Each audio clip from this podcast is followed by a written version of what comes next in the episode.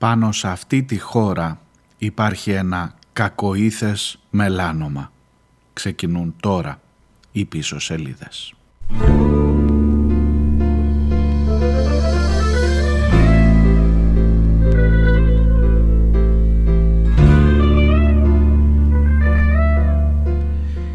Γεια σας, καλώς ήρθατε. Είμαστε στην Παρασκευή, τελευταία μέρα της εβδομάδας, δεκαοκτώ ο Νοέμβριος, η επόμενη μέρα από την ε, ημέρα μνήμης, από την ιστορική επέτειο, από την ημέρα αγώνα φυσικά. Έχω προβληματιστεί πάρα πολύ για το αν έχω το περιθώριο να... είναι και μια δεύτερη εκπομπή στη σειρά μάλιστα, έξω από την, ε, έτσι, την, την γραμμή της επικαιρότητας, όπως λέμε εμείς οι δημοσιογράφοι. Θα είχα κανονικά να σας πω πάρα πολλά για τις παρακολουθήσεις. Η Ντόρα Μπακογιάννη λέει και ο Κώστας Μπακογιάννης είναι μεταξύ των παρακολουθούμενων. Δεν το λέω εγώ, το λένε τα νέα. Ε, σε λίγο ο Γρηγόρης Δημητριάδης, που είναι ανιψιός της Ντόρας και του Κυριακού, θα, θα μάθουμε ότι παρακολουθούσε ο Μητσοτάκης με εντολή του Δημητριάδη, ότι παρακολουθούσαν τον Μητσοτάκη και τον Δημητριάδη.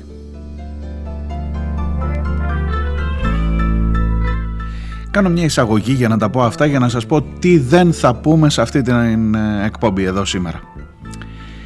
Θα πάρω θάρρος και από τα δικά σας μηνύματα για τη χθεσινή εκπομπή. Θα πάρω αφορμή από το βίντεο αυτό, το περιβόητο της ομάδας αλήθειας. Σας έλεγα χθες, είδατε που έχουν λουφάξει φέτος. Την κάνανε τελικά, έστω και με περσινό βίντεο, γιατί δεν είναι φετινό. Αλλά τον δημιούργησαν τον θόρυβο που θέλανε. Θα πάρω αφορμή από τα δικά σας μηνύματα και θα κάνω μια εκπομπή σήμερα για αυτό το κακοήθες μελάνωμα πάνω στο σώμα της ελληνικής κοινωνίας. Θα έχετε μεγάλο μέρος της ευθύνης για αυτήν την εκπομπή, ειδικά εσύ Χρήστο από τη Δράμα. Τα λόγια σήμερα στις, στα σημερινά τραγούδια θα είναι όλα του Άλκη Αλκαίου. Τα λέμε σε λίγο.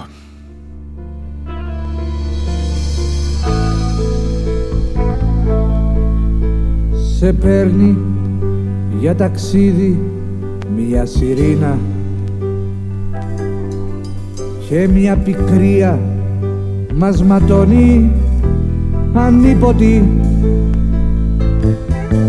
τη σκοτεινή σου μελετάμε πείνα καχύποπτη, ανύποπτη και ύποπτη.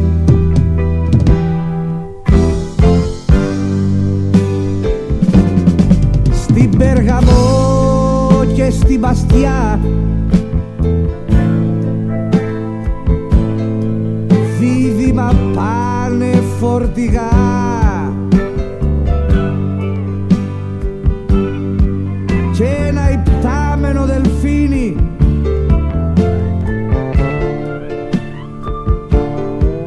στον Πόρο και στη Σαντορίνη.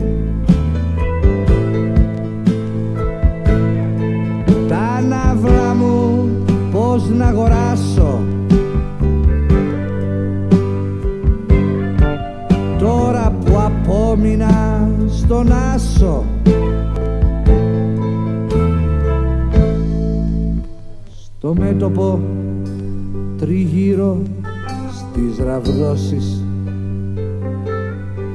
μία μύγα παίζει ως κορασίδα απορεί. Οι φίλοι σε επισκέπτονται με δόσεις παράφοροι, ανυπόφοροι και αδιάφοροι.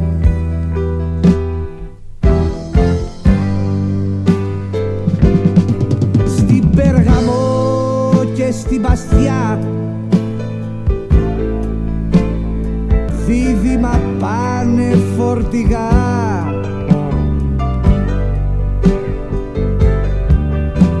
υπτάμενο δελφίνι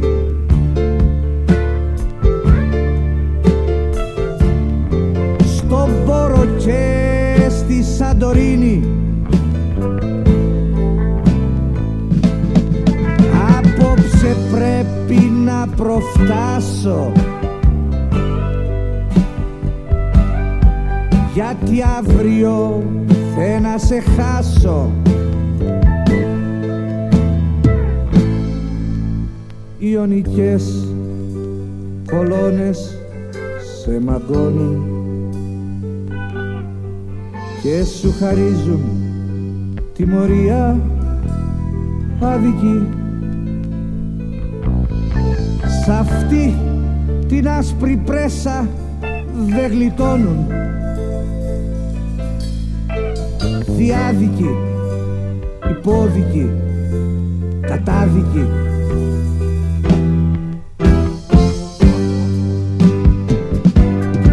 Στην Περγαμό και στην Παστιά δίδυμα πάνε φορτηγά,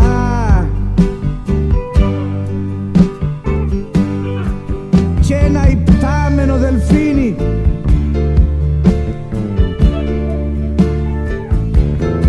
στον Πόρο και στη Σαντορίνη. Ναύρα μου δεν θα αγοράσω, γιατί απόμεινα στον Άσο.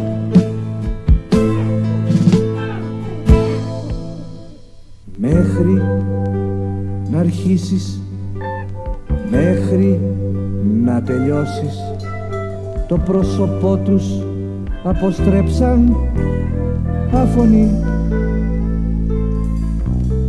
Οι φίλοι και γελούν στις συγκεντρώσεις, μεγάφωνοι, μικρόφωνοι, παράφωνοι. Hey! Στην Περγαμό και στην Παστιά δίδυμα φτάνουν φορτηγά, και ένα υπτάμενο δελφίνι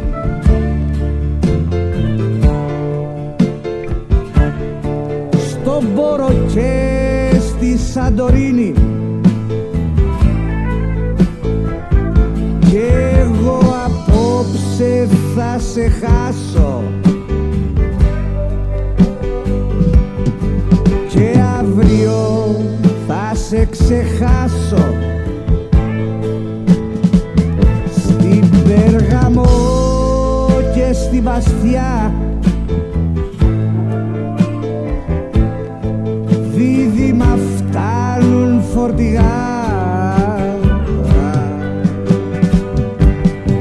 και ένα υπτάμενο δελφίνι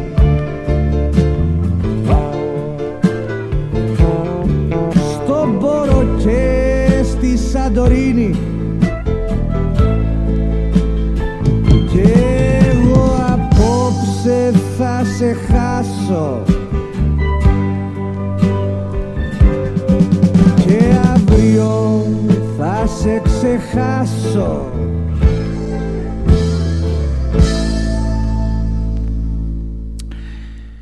Ο Άλκης Αλκαίος, κατά κόσμον Βαγγέλης Λιάρος, είναι ένα παράδειγμα όσων δεν θα φτάσει ποτέ να αφουγκραστεί, να εκφράσει, να νιώσει η κάθε ομάδα αλήθειας αυτού του μορφώματος, αυτού του κακοηθούς μελανόματος που υπάρχει πάνω στην κοινωνία. Και δεν είναι μόνο η Νέα Δημοκρατία. Ξέρετε, είχα σκεφτεί πολύ για το πώς θα είναι ο τίτλος αυτής της εκπομπής. Για το να είναι το κακοήθες μελάνομα ή να είναι ομάδα αλήθειας, άνω κάτω τελεία, το κακοήθες μελάνομα. Ή μήπως Νέα Δημοκρατία, άνω κάτω τελεία, το κακοήθες μελάνομα. Έμεινα στο γενικό, γιατί δεν είναι μόνο η Νέα Δημοκρατία. Αν δεν έχετε καταλάβει γιατί πράγμα μιλώ, η αφορμή μου είναι αυτό το οκτώ λεπτό βίντεο που διακινεί ε, τις τελευταίες μέρες, και φυσικά με αφορμή την επέτειο του Πολυτεχνείου, η Νέα Δημοκρατία μέσω της ομάδας αλήθειας. Ένα οκτώ λεπτό βίντεο που προσπαθεί να ξαναγράψει την ιστορία, παίρνει συγκεκριμένα κομμάτια, αυτά που ακριβώς βολεύουν το αφήγημα της δεξιάς παράταξης, για να μας πει τι ήταν και τι δεν ήταν το Πολυτεχνείο. Λες και τους ρώτησε κανείς. Για να μας πει ότι δεν πέθαναν μέσα στο Πολυτεχνείο, δεν σκοτώθηκαν μέσα στο Πολυτεχνείο, πέθαναν έξω από το Πολυτεχνείο μόνο. Για να μας πει τι λέει ο εισαγγελέας Τσεβάς που έκανε την έρευνα για το Πολυτεχνείο και να αποσπάσει από την έκθεσή του εκείνα τα μικρά κομματάκια που αποδεικνύουν, σύμφωνα με, τους, με τα μέλη της ομάδας αλήθειας, Ε, αποδεικνύουν, ότι το, αποδεικνύουν ότι το Πολυτεχνείο δεν ήταν μια φοιτητική κινητοποίηση ε, γνήσια, ε, μια αγνή φοιτητική κινητοποίηση, αλλά ότι είχε πολιτικά χαρακτηριστικά. Άκου να δεις, άκου να δεις τι μπορεί να ανακαλύψεις σαράντα εννιά χρόνια, σχεδόν μισό αιώνα μετά, ότι είχε πολιτικά χαρακτηριστικά η κινητοποίηση του Πολυτεχνείου και δεν ήταν μόνο των φοιτητών. Και με αυτό το όπλο έρχονται στο δημόσιο λόγο να προσθέσουν την ασχήμια τους, να προσθέσουν αυτό το μελάνωμα πάνω στο σώμα της δημοκρατίας. Ε, την συζήτηση για το κακοήθες μελάνωμα για τον Άλκη Αλκαίο την παίρνω, την αφορμή, την παίρνω από το μήνυμα του Χρήστου που θα σας το διαβάσω παρακάτω όλο. Αλλά λέω εκ των πραγμάτων, εκ των προτέρων μάλλον, συγγνώμη, ότι είναι μάλλον ε, μια παγίδα αυτή στην οποία θα πέσω οικειοθελώς ξανά σήμερα. Η παγίδα του να μπεις σε διάλογο με αυτούς τους τύπους.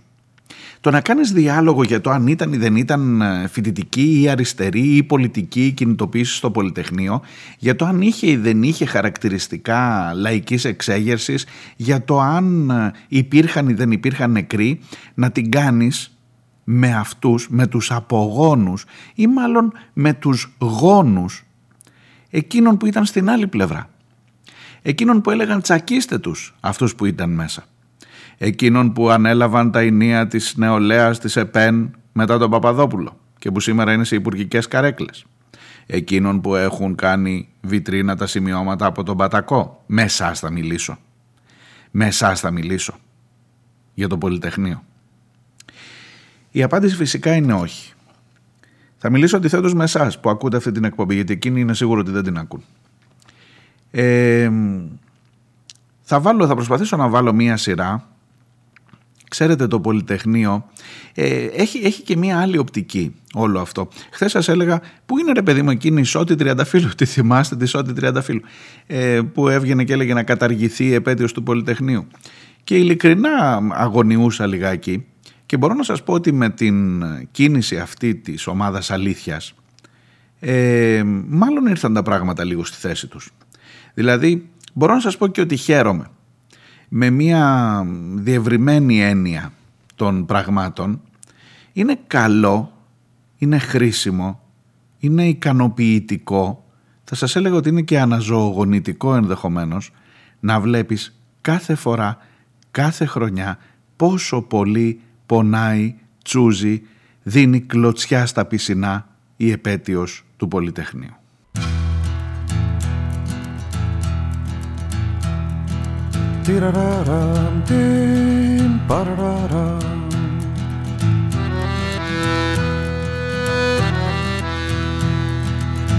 Φύσαει ένας αέρας που σαρώνει ενθυμία παλιά και φυλαχτά. Ήρωες το σκάν απ' την οθόνη, ξυλαρμένοι τράβανε στα νυχτά. Πού μας πηγαίνει αυτό το τρεχαντήρι, δεν ξέρω, γέμισε μου το ποτήρι. Πού μας πηγαίνει αυτό το τρεχαντήρι, δεν ξέρω, γέμισε μου το ποτήρι.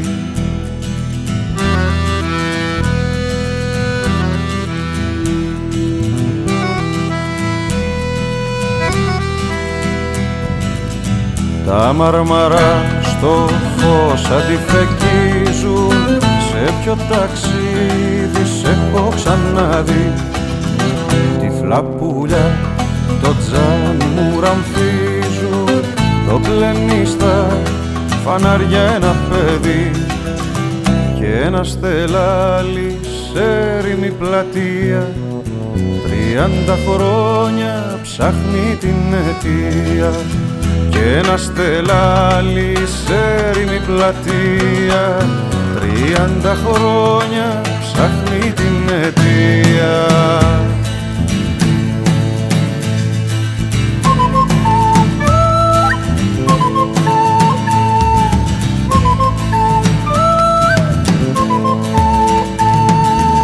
Στους δρόμους καβαλάριδες καλπάζουν και κυνηγούν τα δέσποτα σκυλιά και οι νοικοκυρέοι που τρομάζουν ξορκίζουν μαγιασμό το σατανά. Δεν είναι εδώ, Βαλκάνια σου τόπα, εδώ είναι, παίξε, γέλασε και σου πά. Δεν είναι εδώ, Βαλκάνια σου τόπα, εδώ είναι, παίξε, γελάσε και σώπα.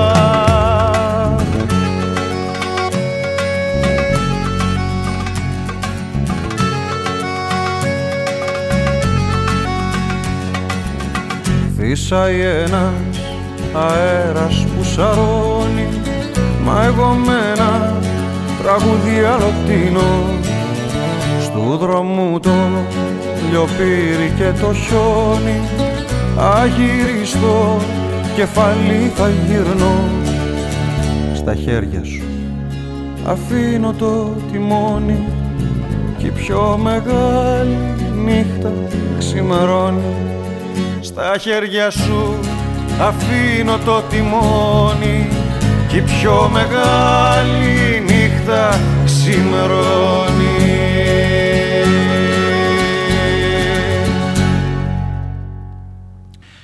Έχει μια καταπληκτική γελιογραφία ξανά ο Δερμετζόγλου στο τι βι εξ ες. Είναι οι ερπίστριες μπροστά στο Πολυτεχνείο, μόνο που πάνω από τις ερπίστριες δεν υπάρχει ο πύργος του τάγκ. Υπάρχει ένας καναπές που κάθεται ένα ζευγάρι αναπαυτικά και πίσω από τον καναπέ γράφει «Κοιτάω τη δουλειά μου». Οι νοικοκυρέοι που ξορκίζουν μαγιασμό, που έλεγε και ο Αλκαίος σε αυτούς εδώ τους στίχους που μόλις ε, ακούσατε. Ο Άλκης Αλκαίος ε, είναι ένας άνθρωπος ο οποίος ε, συνελήφθη από τη Χούντα, βασανίστηκε τόσο σκληρά που δεν έφυγαν ποτέ τα σημάδια του βασανισμού από το κορμί του.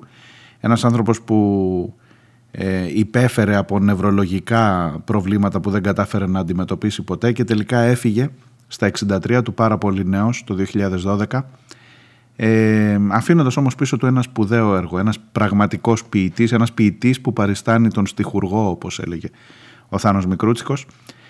Ε, ένας από τους ανθρώπους που αν ζούσε σήμερα θα έπρεπε να απολογηθεί στην ομάδα αλήθειας για το αν ήταν ή δεν ήταν πολιτική η συγκέντρωση, η κινητοποίηση.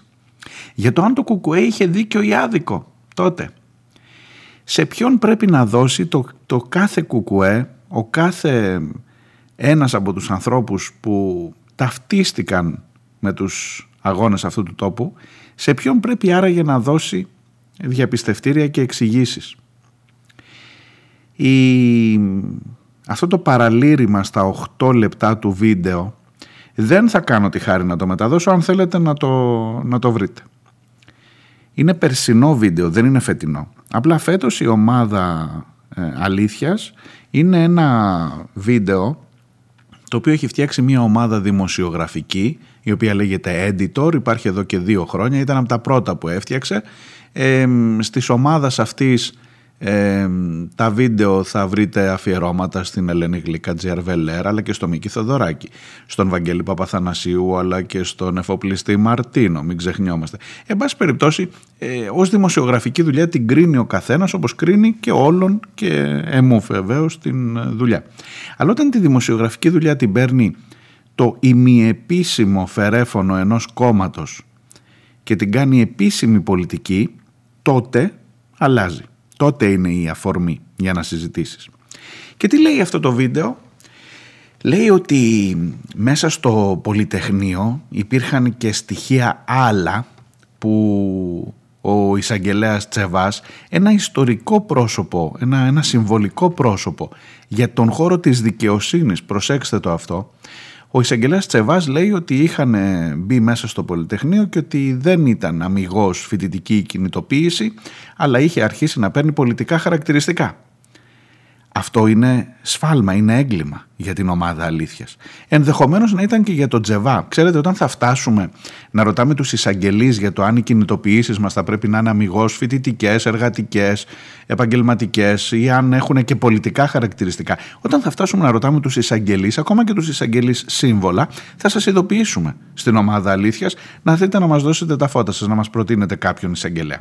Και τα λέω αυτά για τον Τσεβά, που όντως είναι ιστορικής σημασίας ο ρόλος του, που όντως είχε έρθει σε ευθείας σύγκρουση με τους ε, συνταγματάρχες, που όντως ήταν εκείνος που κατέγραψε τους νεκρούς, ο πρώτος κατάλογος, ο πρώτος επίσημος κατάλογος των νεκρών είναι από τον Τσεβά, που όντως έγινε Σαρτζετάκης, άλλη μορφή σε ό,τι αφορά τον δικαστικό χώρο. Μετά ως πρόεδρος της Δημοκρατίας, αφήστε τα τώρα, μην τα συζητάμε, αλλά ως ανακριτής στην υπόθεση Λαμπράκη, γιατί που να πάρει ευχή σε αυτόν τον τόπο, ε, τουλάχιστον, αν όχι την, την πιο παλιά, τη σύγχρονη ιστορία, την θυμούνται ακόμα, ζουν ακόμα άνθρωποι από τότε. Στο Ηράκλειο της Κρήτης πρέπει να σας πω για τον Τσεβά, ότι έχουν να λένε ακόμα για την ε, κόντρα του με τον Πατακό σε ό,τι αφορά την κατεδάφιση του ναού του Σωτήρος. Ήταν ένα μνημείο του δέκατου τρίτου αιώνα, το οποίο πάνω στην ανοικοδόμηση που θέλαν να κάνουν τότε οι Χουντικοί κλπ, το έφαγε μαρμάγκα και το χαρακτήριζαν ετοιμόροπο. Τελικά για να το ρίξουν βάλανε δυναμίτες, τόσο ετοιμόροπο ήταν. Σε αυτό το κτίριο οι παλιότερες γενιές από μένα, η προηγούμενη ακριβώς γενιά, και τυχαίνει ευτυχώς να έχω και στην οικογένειά μου ανθρώπους που πήγαν σχολείο εκεί. Λοιπόν, αυτό το κτίριο, όταν ήρθε ο Πατακός στο Ηράκλειο και ε, ε, έλεγε ρίξτε το, ο εισαγγελέας τότε του έλεγε δεν επιτρέπεται να φύγει αυτό το κτίριο. Και ο Πατακός θύμωσε, ξέρετε, και είπε να συλληφθεί ο Τσεβάς, και τότε ο Τσεβάς του είπε την ιστορική φράση. Ξέρετε, αν κάποιος εδώ μπορεί να διατάξει συλλήψεις, είμαι εγώ, όχι εσείς, ως εισαγγελέας. Και... ναι, δεν μπορούσαν να τον συλλάβουν τον Τσεβά, αλλά μπορούσαν να τον μεταθέσουν από το Ηράκλειο κάπου στην Αμαλιάδα, μου φαίνεται μετά. Και μετά τα έφερε η τύχη, μετά από λίγα χρόνια, να βρεθεί, ε, να είναι εκείνος που θα κάνει την έρευνα για το Πολυτεχνείο. Λοιπόν, ο Τσεβάς, όσο και αν είναι σεβαστό ιστορικό πρόσωπο, όσο και αν ο ρόλος του δεν αμφισβητείται σε ό,τι αφορά την καταγραφή των νεκρών, το γεγονός ότι μέσα στην ε, έκθεση του περιγράφει και τη δράση των αστυνομικών, γιατί δεν, οι νεκροί του Πολυτεχνείου δεν πέσανε, δεν, δεν σκοτώθηκαν έτσι από μόνοι τους, ούτε πέσανε και χτυπήσανε. Αλλά δεν συμφέρουν αυτά στην ομάδα ούτε του Editor, και καλά τη δημοσιογραφική ομάδα σας είπα και πάλι θα την, κρίνει, θα την κρίνουν οι αναγνώστες, ούτε όμως της ε, ομάδας αλήθειας της Νέας Δημοκρατίας. Συμφέρει μόνο να πεις ότι ο Τσεβάς έλεγε ότι όντως μέσα στο Πολυτεχνείο υπήρχαν και άλλοι και όχι μόνο φοιτητές. Καλώς ήρθατε στην αλήθεια, ομάδα αλήθειας. Ναι, ακριβώς έτσι είναι. Μόνο που ξέρεις, δεν απευθύνεται σε σένα και σε μένα που ενδεχομένως την ιστορία, έστω ρε παιδί μου, δεν, εγώ δεν διεκδικώ περγαμηνές ιστορικού, τα στοιχειώδη που έχεις διαβάσει για το τι έχει προηγηθεί σε αυτόν εδώ τον τόπο, απευθύνεται σε εκείνο τον οικοκυραίο. Εκείνον ακριβώς που δείχνει ο Δερμετζόγλου πάνω στις ερπίστριες, στον καναπέ που λέει «κοιτάω τη δουλειά μου» και που θα πει «έλα μωρέ, τώρα το Πολυτεχνείο ήταν κάτι αναρχό, αυτοί εκεί πέρα που δεν θέλανε το, την κατάλυση του αυτού και γενικά». Θα γαργαλίσει τα αντικομμουνιστικά αισθήματα μιας συντηρητικής κατά βάση κοινωνίας, για να πει μην τυχόν και ξανάρθει ο κομμουνισμός, που ο κομμουνισμός, θυμάστε, με το φύλλο οκτώ της Πανσπουδαστικής έλεγε ότι ήταν έργο προβοκατόρων η κατάληψη του Πολυτεχνείου. Το ένα ψέμα πάνω στο άλλο και πρέπει να κάτσεις να απαντήσεις σε όλα. Και μόνο που γαργαλά τα ένστικτα αυτού του συντηρητικού χώρου, αυτού του νοικοκυρέου, έχουμε θέμα. Πώς να σου το πω. Εδώ, στο επόμενο, πάλι με στίχους του Άλκη Αλκαίου, φυσικά η μπαλάντα ενός φιλήσυχου.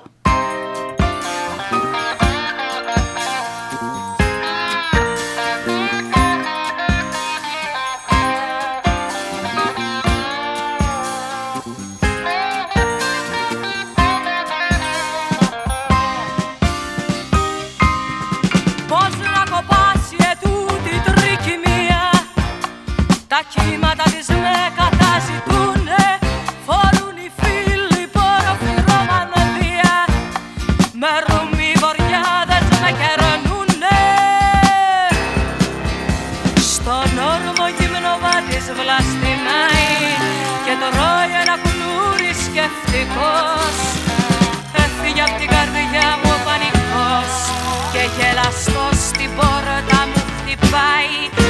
Άλλο βατή θα σώ μακριά με φέρνει στον κυνηγό του χρόνου την αυλή. Ο πυρετός του στη ζωή μου παίρνει και τ' άλογο μου τρέπει σε φυγή. Την τρικυμία ποτέ δεν θα σβηστεί για μια ανεξιχνία στην αιτία. Καρφώθηκα σε όμορφη εξορία, το πέλαγο καρφί μου και σφυρί. Πώς να κοπάσει ετούτη τρικυμία, τα κύματα της με καταζητούνε. Φορούν οι φίλοι πορφυρομανία, με ρούμι βοριάδες με κερνούνε.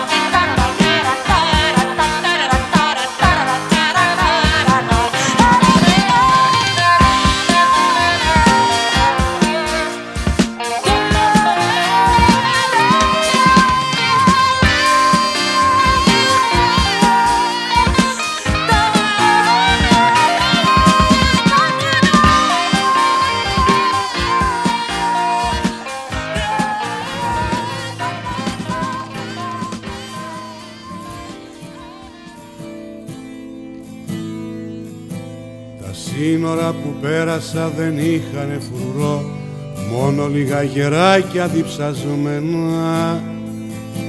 Στα γόνατα μου αράξανε ζητώντας μου νερό και πώς να τα χορτάσω τα καημένα. Σε πολιτεία βρέθηκα που ψάχνα για καιρό στον ήρω μου το χάρτη τον κρυμμένο. Πάω να την ψηλαφίσω, τρέχω να τη χαρώ κι αυτή με προσπερνάει με βλέμμα ξένο.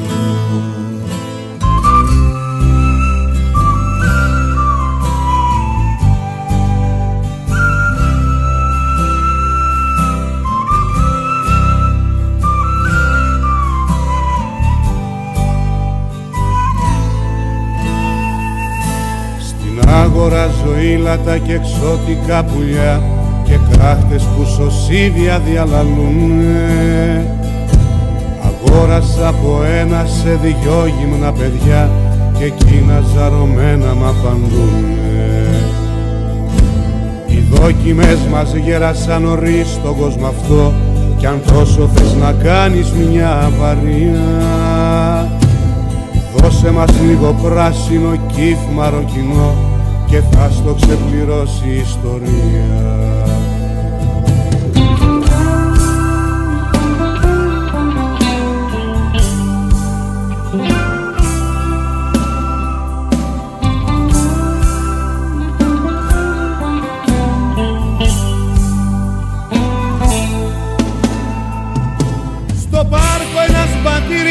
Ζάλισε τα αυτιά πως ήσουν τράπουλα σημαδεμένοι.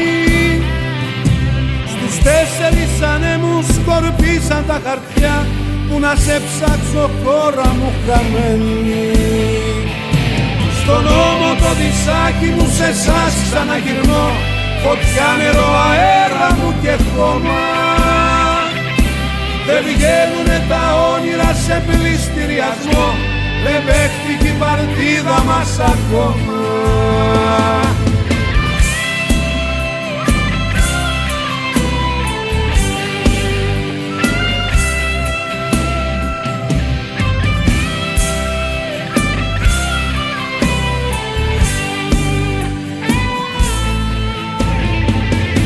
Στον ώμο το δισάκι μου σε εσάς ξαναγυρνώ, φωτιά, νερό, αέρα μου και χώμα. Δεν βγαίνουνε τα όνειρα σε πληστηριασμό, δεν πέφτει κι η παρτίδα μας ακόμα.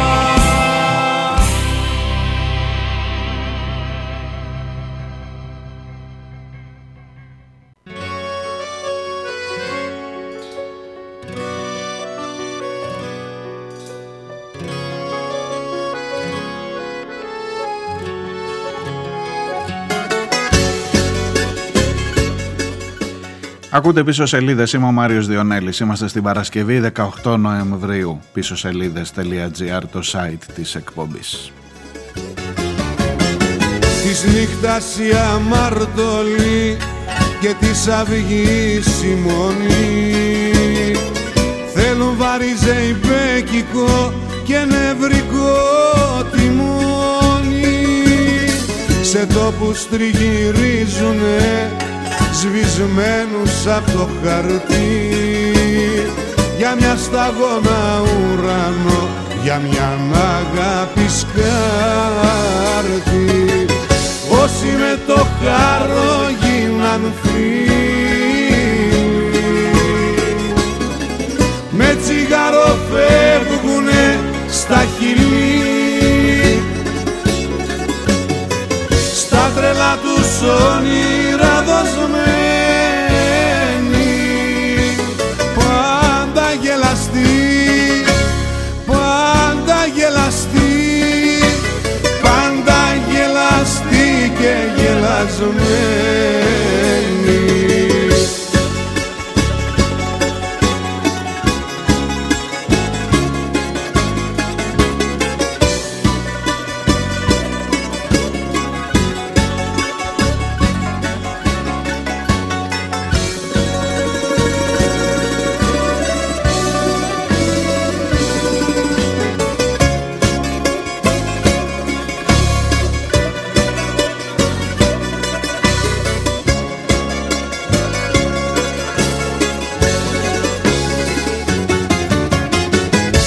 Τα μας διαδρομή Αθήνα Σαλονίκη, μια πόλη χτίσαμε μαζί κι ακόμα ζω στο νίκη. Έπεσα να σ' ονειρευτώ, σε ψάθα από φιλήρα, κι είδα πως βγάζει νύχτα φως και το στράκο πορφύρα. Όσοι με το χαρό γίναν φίλοι, με τσιγάρο φεύγουνε στα χειλή, στα τρελά τους όνειρα δοσμένοι, πάντα γελαστοί, πάντα γελαστοί, πάντα γελαστοί και γελασμένοι. Όσοι με το χαρό γίναν φίλοι, με τσιγάρο φεύγουνε στα χειλή, στα τρελά τους όνειρα δοσμένοι, πάντα γελαστοί, πάντα γελαστή, πάντα γελαστή και γελασμένη.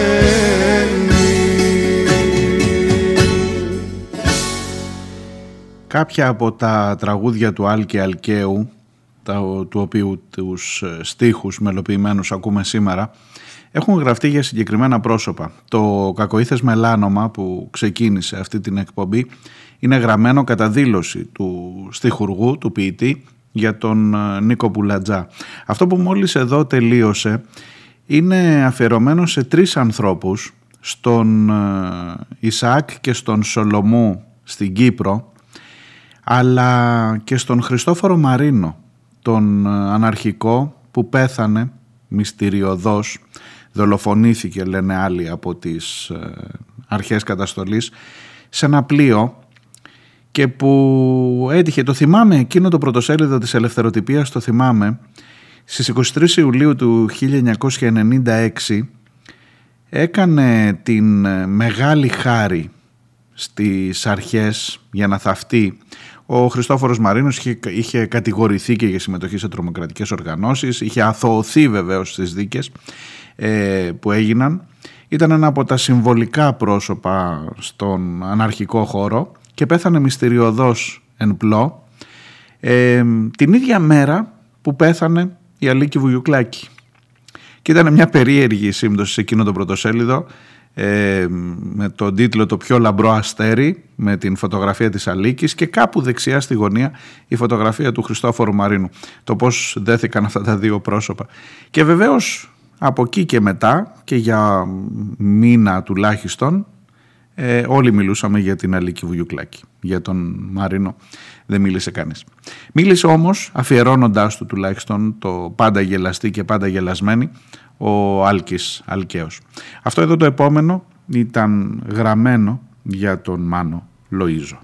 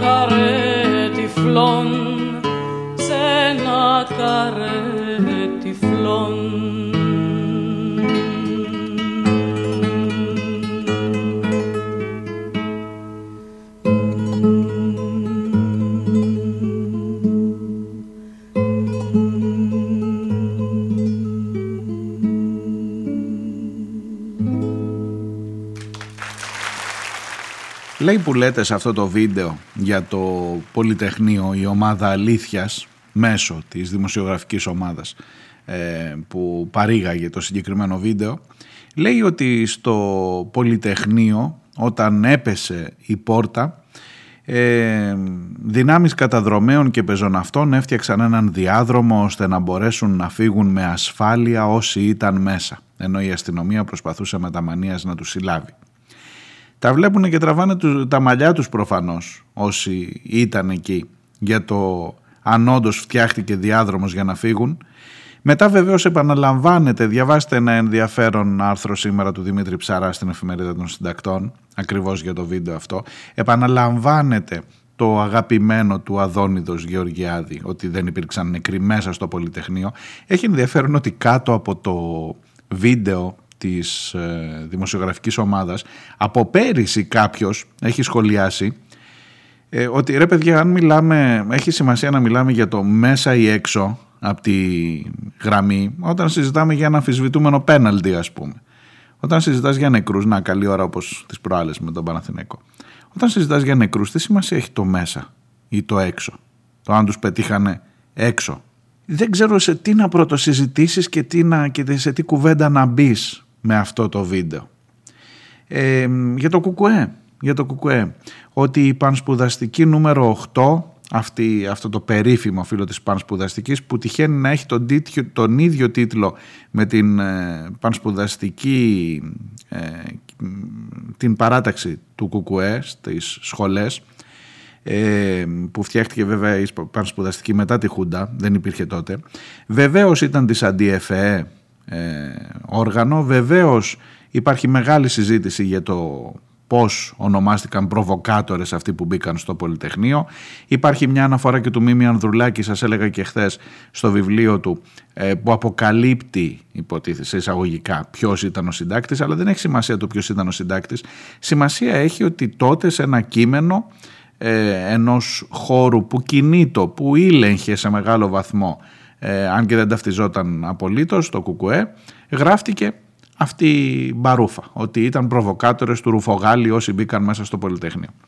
Κοιτάξτε να δείτε, και μόνο που μπαίνει σε αυτή την κουβέντα, ή μάλλον πώς να σας το πω, για το δικό μου μικρό κομματάκι, αυτό το ψήγμα, αυτό το γκόκο του δημόσιου λόγου που συμμετέχω, θα κριθώ πάρα πολύ αυστηρά από την ιστορία. Ε, αν, αν μπω, αν κάνω αυτή τη συζήτηση, με ποιους, θα σας διαβάσω παρακάτω το μήνυμα του Χρήστου για να καταλάβετε, με ποιους θα κάνω τη συζήτηση. Μπορώ με έναν άνθρωπο από το ΚΚΕ να διαφωνώ για μερόνυχτα, να τσακωθούμε ε, συντροφικά για τη στάση τότε του ΚΚΕ, που ναι, προφανώς ήταν λάθος, τι να λέμε τώρα. Δεν κατάλαβε, όπως δεν κατάλαβε πολλές άλλες κινητοποιήσεις που δεν ήλεγχε από την αρχή, τη δυναμική των πραγμάτων. Και στην αρχή μιλούσε για πράγματα τα οποία, εφόσον δεν τα ήλεγχε, δεν ήταν και απολύτως ταξικά ή απολύτως, εν πάση περιπτώσει, ε, προσανατολισμένα στους, στο πολιτικό του σχέδιο. Δεν ήταν η πρώτη φορά εξάλλου και στη συνέχεια έχει γίνει. Θέλετε να σας μιλήσω για τις κινητοποίησεις του Γρηγορόπουλου? Θυμάστε την Αλέκα Παπαρήγα να λέει στους δικούς μας αγώνες δεν σπάει ούτε ένα τζάμι. Θέλετε να σας μιλήσω για τους αγανακτισμένους? Ε, ότι το ΚΚΕ, ό,τι δεν ελέγχει, Ε, και αυτό αφορισμός είναι βέβαια που κάνω, αλλά εν πάση περιπτώσει γενικά είναι μία εικόνα αυτή τώρα. Μην βιαστείτε να με κατηγορήσετε εμένα για αντικομμουνισμό. Αλλά αυτή την κουβέντα θα την κάνω, θα πλακωθούμε όμορφα και ωραία και μετά θα πιούμε ρακές με έναν άνθρωπο που είναι στο ΚΚΕ. Με τους απογόνους των χουντικών θα δώσουμε λόγο για το αν ήταν ή δεν ήταν σωστή η στάση του ΚΚΕ τότε. Αστιεύεστε. Αστιεύεστε που διεκδικείτε να γίνει η κουβέντα μαζί σας, να γίνετε συνομιλητές επί αυτού. Οι άνθρωποι που είναι συνεχιστές, οι άνθρωποι που βγήκαν μετά με τσεκούρια, οι άνθρωποι που γίναν ε, διάδοχοι του ε, Παπαδόπουλου στην ΕΠΕΝ, με αυτούς τους ανθρώπους θα κάνουμε συζήτηση για το αν ήταν σωστή η στάση του ΚΚΕ στο Πολυτεχνείο. Άντε παγαίνετε από εδώ, για να μην πω τίποτα πιο βαρύ. Θα σας διαβάσω το μήνυμα του Χρήστου που σας είπα, θα του αποδώσω μεγάλο μέρος της ευθύνης για την σημερινή εκπομπή, γιατί αυτός και για τον Άλκη Αλκαίο και για όλη αυτή την συζήτηση μου έδωσε την αφορμή να φύγω άλλη μια μέρα από τη γραμμή της επικαιρότητας που σας έλεγα. Ο Μητσοτάκης είπε ότι δεν μας αξίζει νέος διχασμός. Το είπε αυτό ενώ η ομάδα αλητείας της Νέας Δημοκρατίας συμπεριφέρεται ως συνήθως σαν υπόνομος, σαν κακόήθες μελάνομα. Εδώ, ενώ είναι σε κέρυες κυβερνητικές θέσεις χουντοσπέρματα που τσιρίζουν εδώ και χρόνια για ούτε ένα νεκρό στο Πολυτεχνείο. Ενώ κλείνει από την Τρίτη το Απιθύτα και συναντιέται με τον Πρίτανή του για να συζητήσουν την κατασκευή της βιβλιοθήκης. Ενώ η κυβέρνησή του εξελίσσεται σε άλλο πιο προχωρημένο επίπεδο, εξελίσσει σε άλλο πιο προχωρημένο επίπεδο τις πρακτικές του παρακράτους, της καταστολής και του χαφιεδισμού. Ενώ στην εξαετή του διαδρομή στην ηγεσία της Νέας Δημοκρατίας, είτε ως αντιπολίτευση είτε ως κυβέρνηση, όχι μόνο δίχασε, πρέσπες, πανδημία, αλλά στράφηκε πολλές φορές εναντίον της κοινωνίας και ειδικά εναντίον των νέων, πανδημία, πανεπιστημιακή αστυνομία κτλ. Δεν πρωτοτύπησε, απλά συνέχισε την κληρονομιά της παράταξής του. Ας τον ενημερώσουμε λοιπόν ότι δεν τίθεται θέμα διχασμού. Μπορεί να μην είμαστε αντάξιοι αυτών που αγωνίστηκαν, άλλωστε το Πολυτεχνείο ανήκει αποκλειστικά σε αυτούς. Εμείς αποδειχτήκαμε από λίγοι ως ανεπαρκείς. Όμως απλά δεν γίνεται να είμαστε μαζί. Όπως δεν είναι μαζί οι όχθες του ποταμού. Οι πολεμικές ετοιμασίες, τα ντρόν, τα ελικόπτερα, οι έξι χιλιάδες αστυνομικοί κάθε χρόνο είναι μία από τις παρακαταθήκες που άφησαν τα παιδιά του Πολυτεχνείου. Δεν θα πάψουν ποτέ να φοβούνται, να τρέμουν το Πολυτεχνείο και ό,τι αυτό συμβολίζει. Το οξύμορο είναι ότι φοβούνται ένα ψέμα, όπως λένε, στην καλύτερη κάτι που δεν έχει νόημα πλέον, όπως λένε συχνά. Μπορεί να μην φημίζονται για την ευστροφία τους, ξέρουν όμως καλά ότι πάντα θα έχει νόημα. Σε ευχαριστώ, Χρήστο, για αυτό το μήνυμα.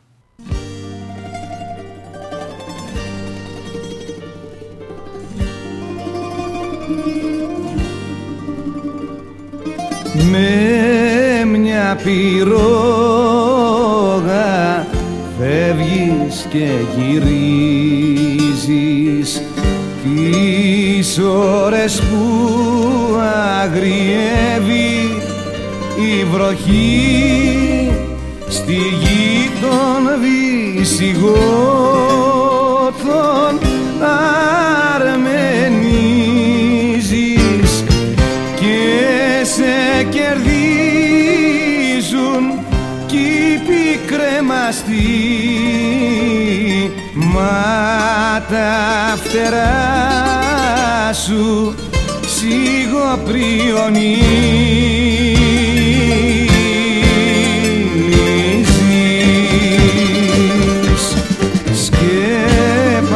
Αλμύρα, το γυμνό κορμί σου σου φέρα απ' τους δελφούς γλυκό νερό.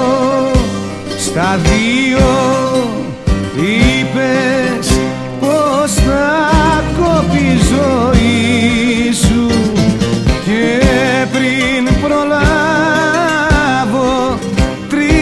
να σ' αρνηθώ, σκούριασε το κλειδί του παραδείσου.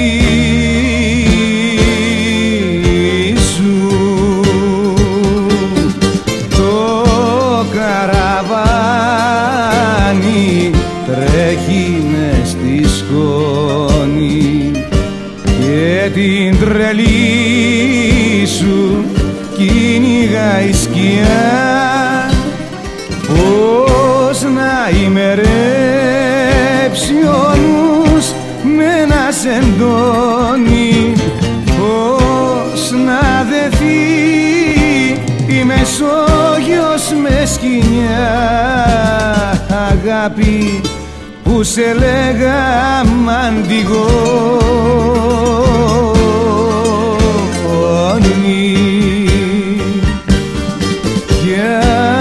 Νυχτωδία το φως σου έχει πάρει και σε ποιο γαλαξία να σε βρω.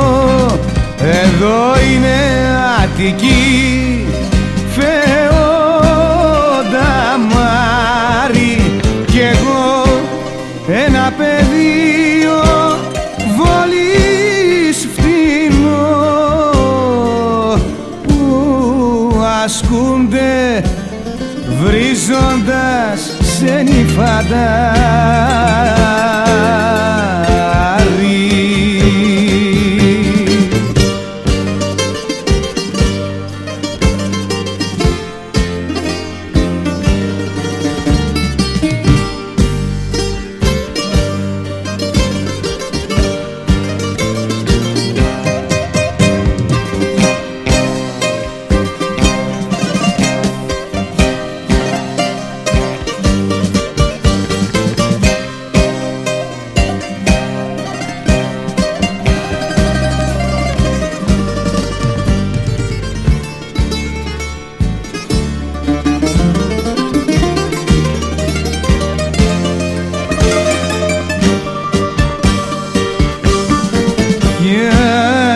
Πιτωδία το φως σου έχει πάρει και σε ποιο γαλαξία να σε βρω.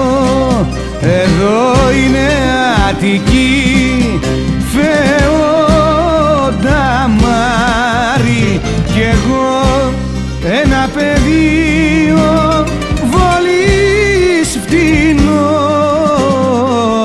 που ασκούνται βρίζοντας ξένοι φαντάροι.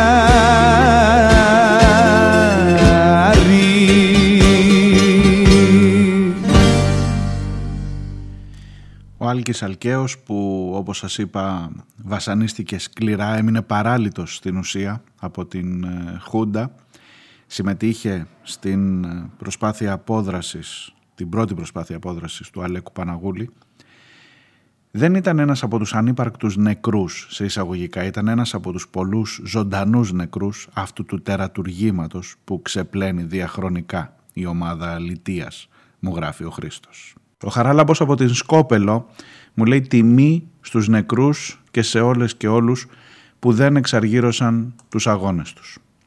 Ο Μήνος Ίκαρος μου γράφει σήμερα δεν κατάφερα να σε ακούσω διότι τα μελοποιημένα ποίηματα που βάζεις στο ακούσμά τους ένας κόμπος, στο στομάχι μια δύσπνοια, τα δάκρυα στους οφθαλμούς μου με καταστούν αδιάθετο και εφόσον δεν τα σταματήσω η δυσφορία αυξάνεται.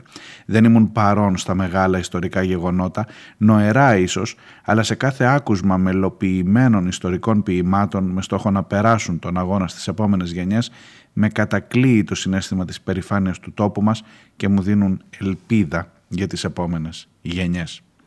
Η Νούλη μου γράφει: Ε, μέσα στην όλη συγκίνηση που νιώθω ακούγοντας την ε, σημερινή εκπομπή για χθες, δεν θα ήθελα καμία αναφορά από σένα σε παράσιτα που φέτος τυχαία έμειναν στα λαγούμια τους στο φυσικό τους χώρο. Φέτος περιμένω ο μεγάλος, ανάλογα με την περίσταση, αγωνιστής πρόεδρος της αξιωματικής αντιπολίτευσης, όχι μόνο να φτάσει μέχρι την πρεσβεία, αλλά να χτυπήσει και την πόρτα ζητώντας να καταθέσει αυτοπροσώπως στον πρέσβη τη δυσαρέσκειά του για όσα δεινά προκαλεί η χώρα του στον πλανήτη, κλείνοντας του φυσικά το μάτι ότι αυτό είναι μέχρι να πάει να πάρει ξανά την εξουσία. Κατάφερες να μας ταξιδέψει, να μας συγκινήσει και να μας δυναμώσει για τους αγώνες που ελπίζω να ακολουθήσουν από όσο το δυνατόν περισσότερους, μου λέει η Νούλη. Δεν ξέρω για τον Τσίπρα. Πήγε, δεν πήγε, δεν ξέρω, έλεγα χθες. Ας μην, ας μην εμπλακώ με αυτό σήμερα. Ε, η σημερινή εκπομπή, μου λέει ο Σπύρος, έχει ε, μια ιδιαίτερη βαρύτητα. Ε, ο Δημήτρης, ο αρχισυντάκτης και της εκπομπής, μου λέει είναι δυνατόν να λες κλισέ για την χθεσινή εκπομπή? Άκου κλισέ. Πάντα έχω, Δημήτρη, την αγωνία ότι ξέρεις μήπως ρε παιδί μου επαναλαμβανόμαστε, αλλά είδες ευτυχώς, ευτυχώς υπάρχει η άλλη πλευρά. Αυτή η άλλη όχθη που λέει και ο Χρήστος ότι δεν θα είμαστε στην ίδια όχθη ποτέ. Και αφήστε τώρα τους ιστορικούς συμβιβασμούς και τις τρίχες αυτές. Τους βιώνουμε κάθε μέρα αυτό που εννοείται ως ιστορικό συμβιβασμό. Με την πανεπιστημιακή αστυνομία, με όσα ε, φέρνεται, με την ε, κρίση, με τα μνημόνια. Τον βιώνουμε μια χαρά τον ιστορικό συμβιβασμό. Ε, φτάνει, φτάνει μέχρι εκεί. Η Ζήνα μου γράφει στα σχόλια της εκπομπής χίλια εννιακόσια εβδομήντα τρία με δύο χιλιάδες είκοσι δύο, πολλοί από αυτούς, που τότε μας, από αυτούς τότε μας κυβερνάνε σήμερα, γιατί όσο και να διαβάζεις την τότε εποχή και λες να μετρήσω με τα δάχτυλα τι έχει αλλάξει στο σήμερα, ψωμί, βασικά αγαθά που διαπραγματευόμαστε στο σούπερ μάρκετ σήμερα πολλοί από εμάς, παιδεία, φροντιστήρια, γιατί αλλιώς το παιδί πολύ δύσκολο να βάλει καλούς βαθμούς και πόσο μάλλον να δίνει πανελλήνιες, ελευθερία, ελεύθεροι οι παιδεραστές και οι βιαστές, όλα αυτά μου γράφει η Ζήνα. Αυτά μέχρι εδώ για σήμερα.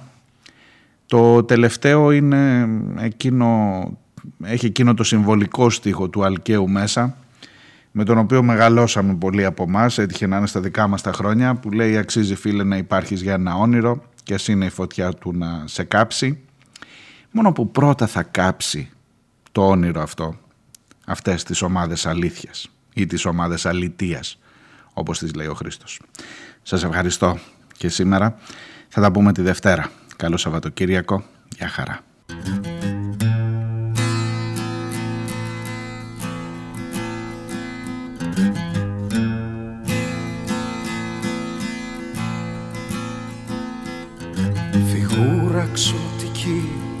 και ταξιδιάρικη στο φως του φεγγαριού ανθίζει πάλι, γιατί όλη τη ζωή του την εξόδεψε παράφορα γυρεύοντας μιαν άλλη.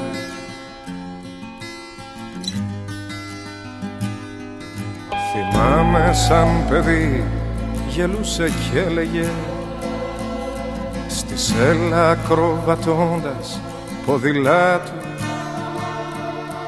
τον κόσμο εμείς θα φέρουμε στα μέτρα μας πριν να μας φέρει εκείνος στα δικά του. Μα ο κόσμος προχωρά χωρίς να μας ρωτά, κλεισμένοι δρόμοι, κλέφτες κι αστυνόμοι.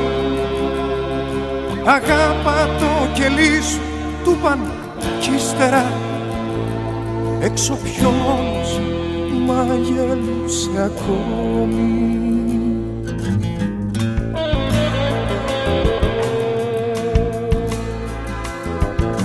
Μια νύχτα μεθυσμένη παίρνει ανάποδες ημερολόγια, καίει και πτυχία.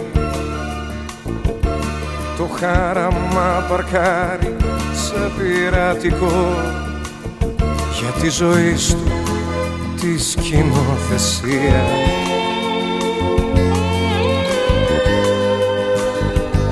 Αλγερία, Αλεξάνδρεια, Σάουθ Αφρικά, στο Άμστερνταμ δυο τέρμινα και κάτι. Γλιστρούσαν οι αγάπες μες στα μάτια του σαν τον αφρό στα δάχτυλα του ναύτη. Στο Πορτορίκο χρόνια ασυλλόγιστα και της καρδιάς του σκόρπισε τα φύλλα σε υπόγεια σκοτεινά και υποπτά, λες και ψάχνε το φως μες στη ξεφτύλα.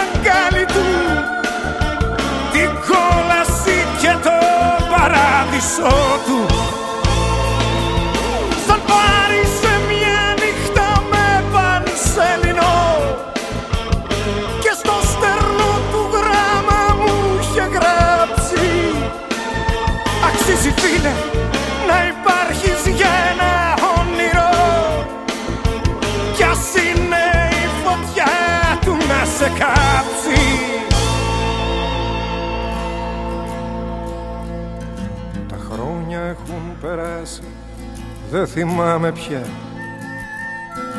Ερνέστο τον ελέγαμε ή Νίκο, κι ακόμα συγχωρήστε με που ξέχασα αν χάθηκε στο Μέτς ή στο Πορτορίκο. Όσο για μένα είναι πάντα εδώ, με των ματιών σας τη φωτιά σημαία. Είναι όμορφα απόψε που ανταμώσαμε, μ' αρέσει να αρμενίζουμε παρέα.